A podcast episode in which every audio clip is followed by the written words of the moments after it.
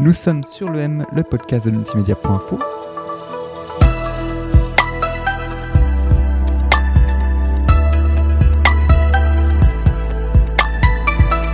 Jacques Monnier, bonjour. Bonjour. Merci d'être avec nous euh, en ce jour euh, toujours un peu spécial où on dévoile la programmation du Palais Festival. C'est la 46e édition et c'est toujours une sorte de, question récurrente. Après 46 éditions, vous arrivez toujours à nous surprendre.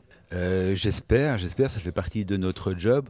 On doit rester, après autant d'années, toujours curieux, s'intéresser à, à, ce qui se fait aux nouvelles musiques, aux nouvelles tendances on doit faire évoluer le festival pour toucher un, public plus jeune aussi, pour euh, renouveler notre, notre public. Euh, on ne doit pas être dans la nostalgie et programmer ce qu'on écoutait quand on a démarré en 1976. On a quelques, quelques artistes comme cette année Maxime Le Forestier, qui est une légende de la chanson. Mais pour nous, ce qui est important, c'est de, programmer des artistes du moment, de hip-hop, euh, d'électro, de rock. Et c'est ce qui fait, ce qui va assurer la pérennité du festival pendant longtemps encore. Oui, alors on va revenir à peu près sur les, ces, différents artistes qui vont euh, monter sur scène euh, euh, cet été. On va aussi parler du Brésil parce que c'est une programmation vraiment particulière pour le village du monde. mais de manière générale, on voit l'essor du rap, l'essor des, des, musiques électroniques, la diversité et aussi dans l'air du temps aujourd'hui musicalement. Alors c'est quelque chose que l'on a toujours défendu, c'est de, casser un petit peu les, chapelles. C'est vrai qu'il y a des festivals de rock, des festivals d'électro, des festivals de hip-hop, et nous on est un peu tout ça en même temps. On aime bien brasser, euh, mélanger les, styles de musique et mélanger les publics aussi.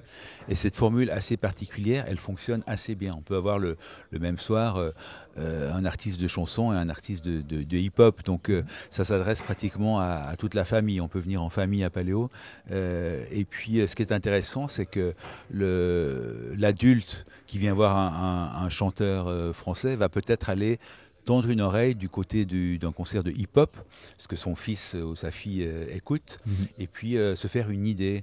cette personne n'aura jamais acheté un billet pour aller voir un concert de hip-hop ou d'électro, mais là, comme les scènes sont ouvertes, on peut passer d'une scène à l'autre sans problème, ça permet aussi d'être curieux, et ça permet aussi peut-être un, jeune spectateur qui est venu écouter du hip-hop d'aller tendre une oreille du côté euh, de, rock, de, chansons, et puis d'ouvrir un petit peu son univers musical.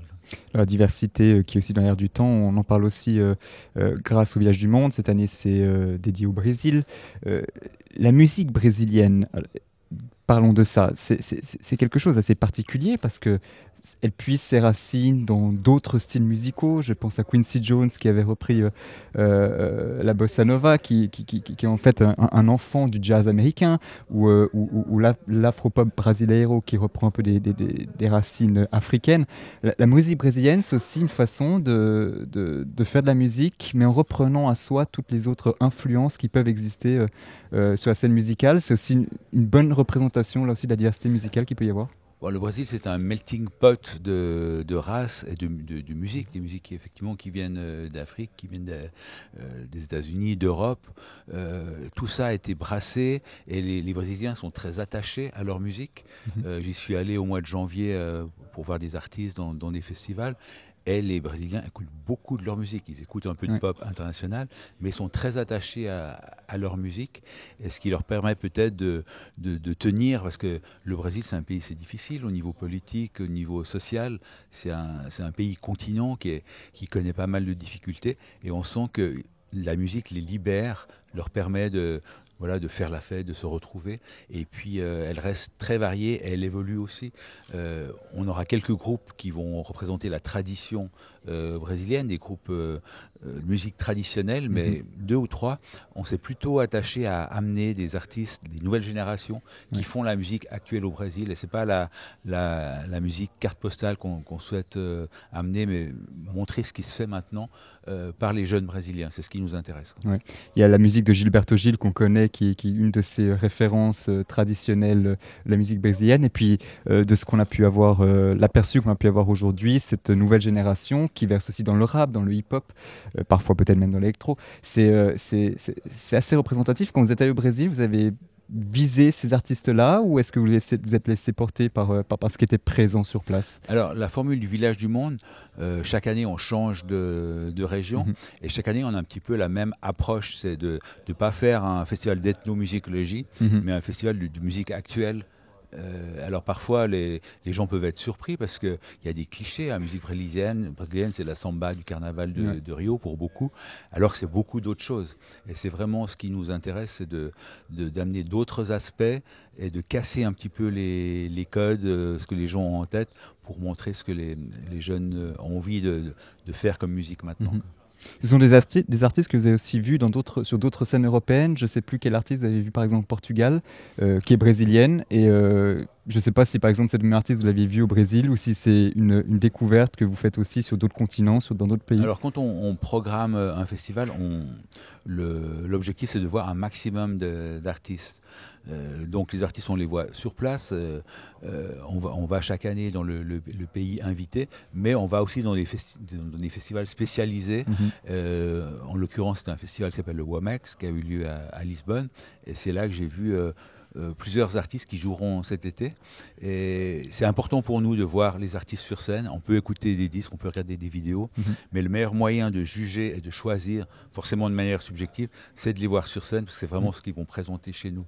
Donc ça fait partie de notre job de voir des centaines de concerts par année et, d'amener ceux qui nous touchent le plus.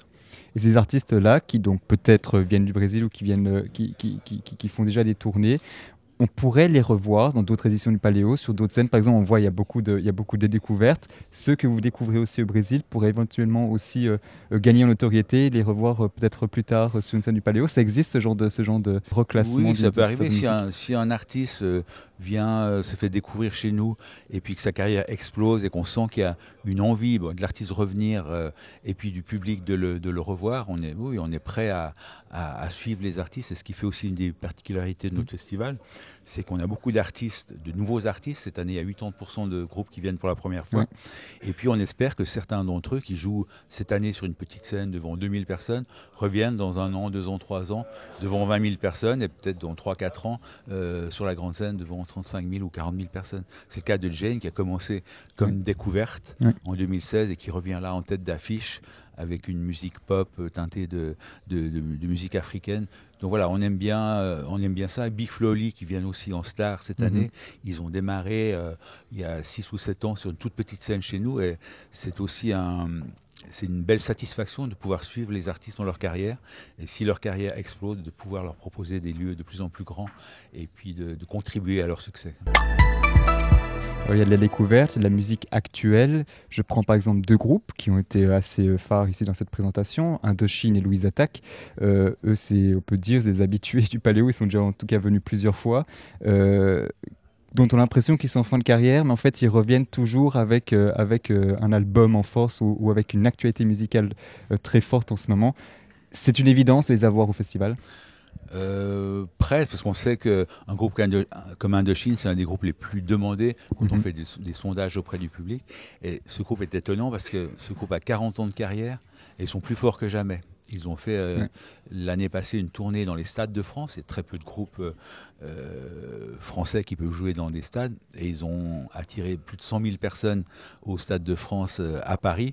Ils ont battu le record parce qu'il y avait une scène centrale. Donc les spectateurs pouvaient s'installer sur tout le, pourtour du stade. Mhm. Et là, ils reviennent et on sait que ce sera un des points forts du festival, même s'ils reviennent pour la cinquième fois, si je ne me trompe pas. Bah écoutez Jacques Monnier, merci beaucoup d'avoir été avec nous. C'est avec ces précisions de la programmation du Palais Festival qu'on retrouve d'ailleurs sur le site du Paléo euh, cette année. Merci beaucoup à vous, une bonne journée. Merci à vous, bonne journée.